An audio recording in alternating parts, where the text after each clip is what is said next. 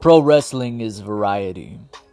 It's Hollywood movie style stunts and exaggeration, soap opera style acting and storylines, athleticism unlike anything else on earth, flexibility, durability, seeming invincibility. But the monsters you see on screen or live mixing it up are actually human beings. They're actually mortal. And actually, they tend to make just as many mistakes and poor choices along the journey like the rest of us. The likes of one of my idols, Booker T, uttering the N word on national TV and the world famous Hulk Hogan, we coming for you! Beep. You know the rest. Hulk Hogan himself, in fact, uttering the N word in an angry recording, which, if I'm not mistaken, was regarding his daughter dating a man of color if I'm not mistaken. Then you have Tessa Blanchard spitting in the face of a woman of color and calling her the N word during a match, I believe, in Tokyo, Japan. A live show, which, as of this recording, I am not aware if there's any footage or not.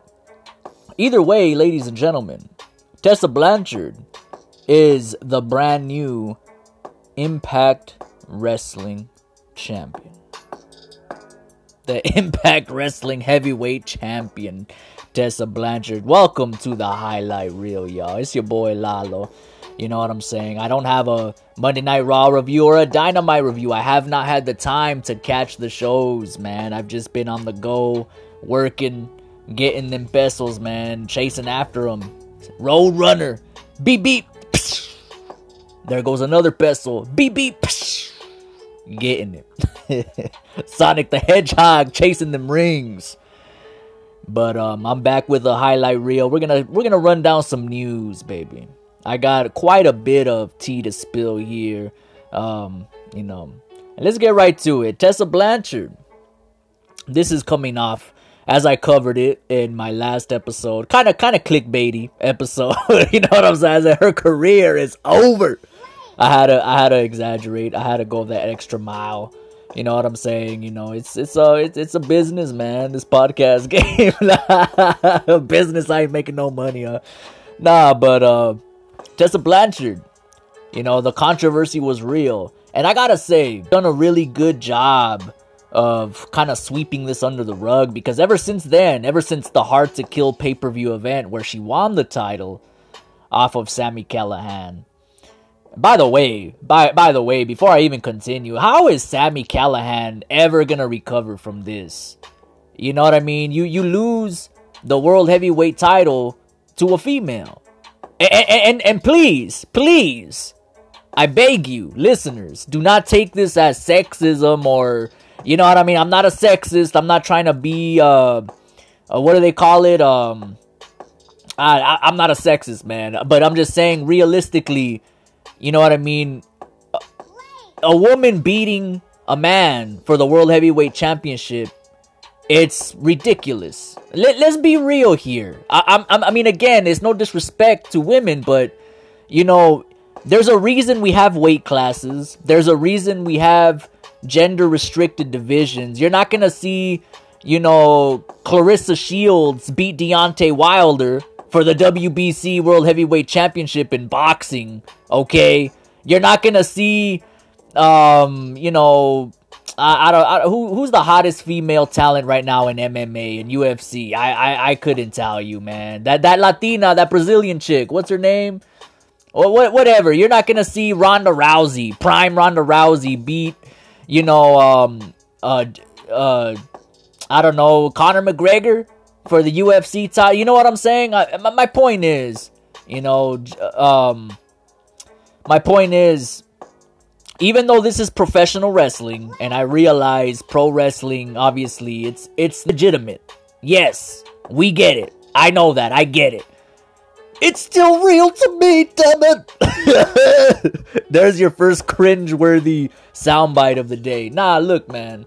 Look, I know that uh pro wrestling is fixed. You know, it's not real. I get it. But we're trying to suspend our disbelief and our rationale here to be entertained by watching a sport, quote unquote, You know what I'm saying? And and enjoy it.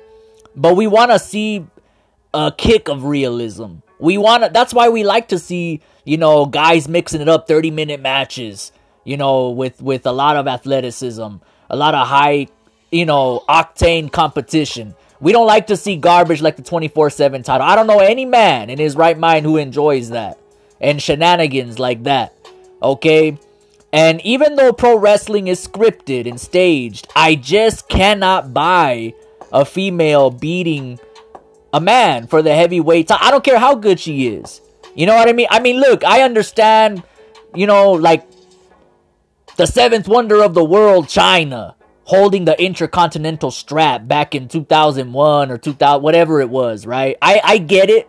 I could, I could see Awesome Kong whooping some dude's ass you know what I'm saying? And winning a championship. Um, but the World Heavyweight Championship, the prized possession of the business of your company, which in Impact Wrestling is the title Tessa Blanchard won. That title right there means you are absolutely the best pound for pound. You're the company's uh, poster child, the poster boy of the company, or in this case, she's the poster woman of the company.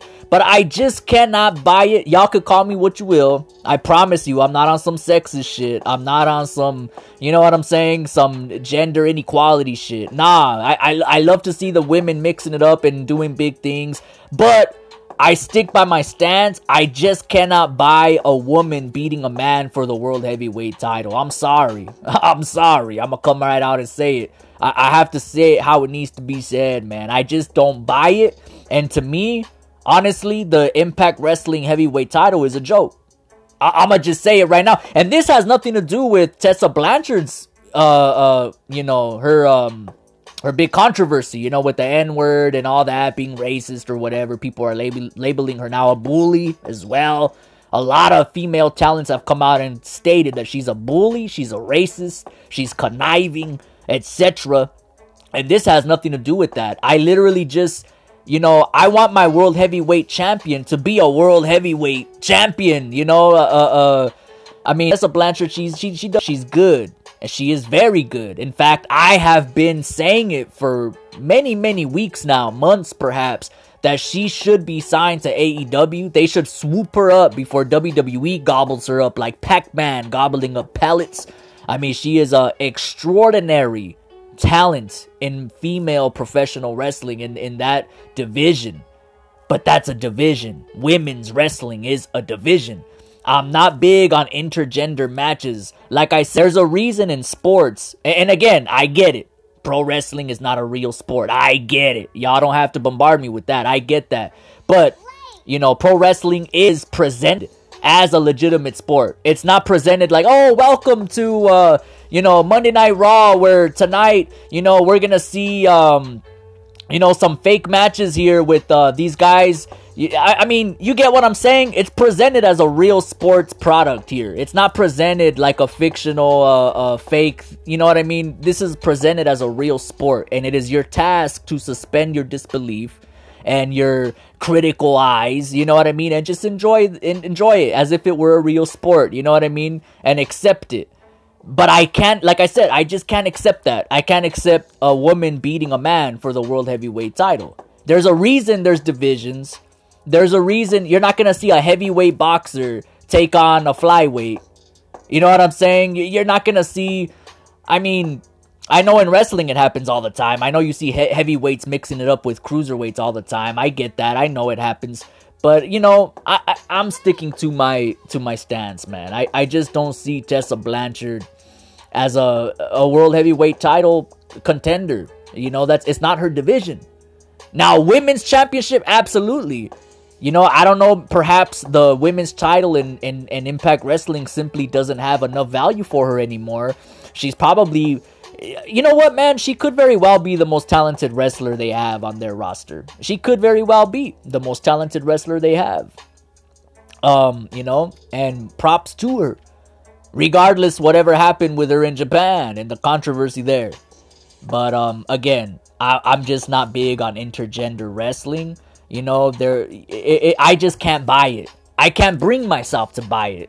You know what I mean? And you look at Sami Callihan. the dude is a freak, man. I mean, he will whoop somebody's ass very easily in real life. I cannot see Tessa Blanchard or any other woman her size putting up a fight against Sami Callihan, man. You know, in, in a real fight. I, I could see maybe Awesome Kong, maybe whooping on Sami Callihan, taking a piece of his hair and sniffing on it. I mean, I could maybe see like Rhea Ripley. You know what I'm saying? Ronda Rousey. Uh, you know, um, Toni Storm, perhaps. I don't know, man. A bigger woman out there that could probably give him a run for his money, but Tessa Blanchard ain't the one, is all I'm saying. She ain't the one, man. I don't buy it. But hey, props to her. I guess. I mean, you know, I ain't trying to throw shade. That's just my point of view. Y'all could call me what you will, man. I ain't on some sexist shit. Believe me. I, I, you know, I respect everybody. You know, and um, it is what it is. And this is going to be a very AEW centric episode. So let's start off with the first piece of AEW news, man. AEW tops NXT in the ratings last week. The Bash at the Beach edition. the Bash at the Beach. I'ma bash you, beach. Nah, the Bash at the Beach edition of Dynamite drew in 940,000 viewers, just shy 60,000 of a million, while NXT drew 700,000. And incidentally, there is a strong rumor, if you will, that WWE is most likely going to be suing AEW for using the Bash at the Beach name. Now, of course, Cody would acquire the Bash at the Beach trademark earlier last year, along with a few other, uh, to my knowledge, undisclosed WCW pay per view names and trademarks. Uh, furthermore, AEW has confirmed to using the Bash at the Beach name once again in week two. In fact, members of the Elite came out to speak to the crowd after the Bash at the Beach show, and they pretty much confirmed that they would, in fact, be getting sued for calling it Bash at the Beach. so, only time will tell. I guess they're not afraid though. Hey, we got that Tony Khan money, baby. Bring it on, WWE. Y'all could bring it on. We got that Khan money. What y'all gonna do? Y'all couldn't even beat CM Punk in your trial there. Anyway, TNT, speaking of AEW, TNT has extended AEW Dynamite through to 2023. It was also announced that the two sides agreed to a new AEW series to premiere at a later date. Now, this this series is all but confirmed to basically just be a bigger version of AEW Dark, which currently runs on YouTube. So I read that basically It'll be AEW Dark coming onto TNT, except it'll be, I, I believe, a little bit longer than just an hour. I don't know if it's gonna have a two hour time slot, but I think it might be like an hour and a half or an hour and 15 minutes, something like that. And it, I mean, it, I would imagine because they're saying it's gonna be like they're gonna have a like a little docu series, you know, like a little documentary pre- presentation of different wrestlers. They're gonna take you backstage, give you in-depth looks at wrestlers warming up, I suppose, and and just overall, you know, character building. You know, you know what I'm saying, backstories, and um, they're gonna you know, give you the full scoop on behind the scenes of AEW and whatnot. And and I dig it. I dig it. I mean, I think that's a pretty good idea. And furthermore, I think, you know, AEW, they just really need to they need to focus on building their their newer stars. You know, um, I think Dynamite right now, at, the, at least the last time that I watched it, it seems to be filled with the majority just big uh, main eventers. You know, and and mixing them with jobbers. Um, you know, and and a lot of the main eventers, unfortunately, though, are jobbing out to the jobbers or, or the the mid carders, if you will. Like we've seen Cody putting over the Butcher and the Blade. We've seen him put over Wardlow in a beatdown. Uh, Wardlow beating down Cody. We've seen the Bucks putting over um, uh, Lucha Bros. Uh, private party. I mean, you know what I'm saying? So really, I think AEW Dark would be a better platform for those type of cats to earn their merit instead of going on dynamite and right off the top just just beating the top guys. That doesn't make any sense to me. Um taz the human suplex machine. Taz signs a multi-year deal with aew now as of this recording it remains to be seen if taz will be doing aew dark uh, exclusively, or if he's gonna somehow join the Dynamite broadcast team, perhaps a four man team. I, I doubt that, but um, yeah, I mean, as of this recording, it's unknown. Um, but this is what Taz had to say about his deal. Taz says, quote unquote, I feel like I feel if I got back into the game now as a color analyst, it's gotta be a place that's willing to let me apply my trade as I like in terms of breaking down the physicality. Taz continues, I'm a guy who drew money, won a lot of matches, lost a lot of matches. I've done everything in the business and I have three decades in the industry. To me, I've done it all and I bring that to the table. It's not just a guy who was pretty cool on commentary on SmackDown. Absolutely. Absolutely. And I gotta say, speaking of SmackDown, those were the best years ever for SmackDown right there. When Taz and Michael Cole were on commentary. Yeah, believe it or not, once upon a time, in a galaxy far, far away, Michael Cole was actually pretty good on commentary, y'all. I mean, I remember he was, they were my favorite duo, honestly, at, at the time. I mean, Jerry the King Lawler and, and um, Jim Ross were still doing it big on Raw, but I actually really loved Michael Cole and Taz as a duo on SmackDown in the early years of SmackDown, you know, 2002 to 2004, I think it was, 2005. They had a pretty decent long run together.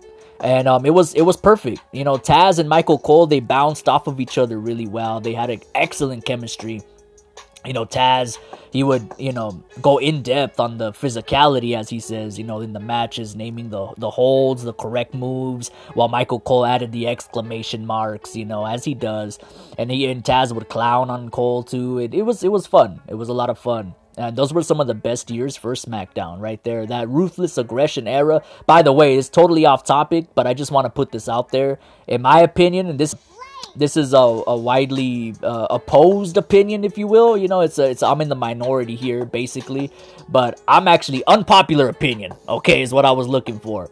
The Attitude Era, in my opinion, is overrated, and the Ruthless Aggression Era, which ran from about 2002 to 2006, in my opinion, that was the best era in WWE ever. That Ruthless Aggression Era, y'all, we had Undertaker. Shawn Michaels, Brock Lesnar, Eddie Guerrero, all in their primes, okay? All in their primes at the time. Edge, Rey Mysterio. I mean, one of the greatest rosters ever assembled in that time frame. Amazing wrestling matches. You know what I mean? And and I mean, yeah, we had our share of dumb storylines at that time too. I'll never forget the Torrie Wilson and her dad, her dad dying and bullshit like that. But that don't compare to the Attitude Era shenanigans where you had them little Japanese dudes chopping off Val Venis's penis, his Venus, and you had uh, Mae Young giving birth to a hand with Mark Henry. You know what I'm saying? I mean, the, the Attitude Era is really overrated, if you ask me. I'm sorry. Again, really unpopular opinion. I think I'm gonna piss a lot of people off with this episode. I, I, I should name this episode, I'm gonna piss you off today. Nah, but yeah, that that's just my opinion, man, and I'm sticking to it. The Attitude Era is hella overrated. In my opinion, the Ruthless Aggression Era was the best era in WWE for me personally. Um, but then again, it's kind of I'm a little biased because I grew up in that era mostly. I mean, the Attitude Era, I was a little little kid, um, but I do remember it pretty well. Um, so I want to end now. Matter of fact, I'm gonna cut off the music, man, because now we're gonna get into we're gonna shift gears and get into the last story of the hour, and that is Rocky Johnson has passed away at the age of 75. And as of this recording, The Rock, who is the son of Rocky Johnson, he has not commented on this. Um, he has not posted anything on his social media, Twitter, uh, uh, Instagram, which you know he's really really active on those platforms. You know, because The Rock, he's not just an actor anymore. He's a businessman. I mean, he has his own. He even has his own tequila brand now. I I I want to say it's called Teremana, Teremana Tequila. The Rocks Tequila. Just search it. Just Google search The Rocks Tequila. The man has his own brand of tequila, okay? Very busy individual. And he has not, you know, been active on social media, understandably so. You know, The Rock, he's probably with his fams, with his fam bams, and he's planning the funeral and all the the necessary uh, moves to make after the tragic uh, passing of Rocky Johnson. You know, I mean, seventy five. It's not it's not young, but it's it's not very very old either. you know, I had a grandmother who passed away a couple years ago. She lived to be, I believe it was 97 years old, uh, just a little shy of, of, of 100, you know. So, um, nonetheless, um, I just want to take this time to pay my respect to Rocky Johnson, the father of The Rock, the most electrifying man in sports entertainment. That's right, you produced the most electrifying son in the business.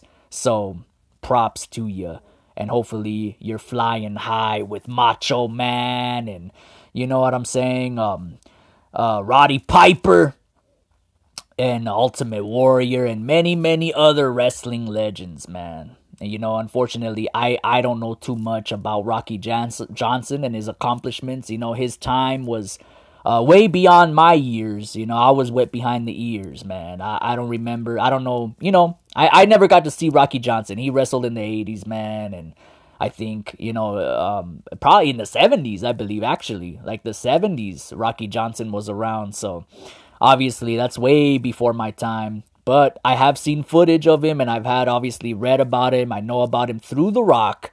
Um, you know, and yeah, so Rocky Johnson, I'm paying my respects here. And um, thank you, thank you, Mr. Rocky Johnson, for giving us The Rock. You know what I'm saying? And um, one of the all time greatest.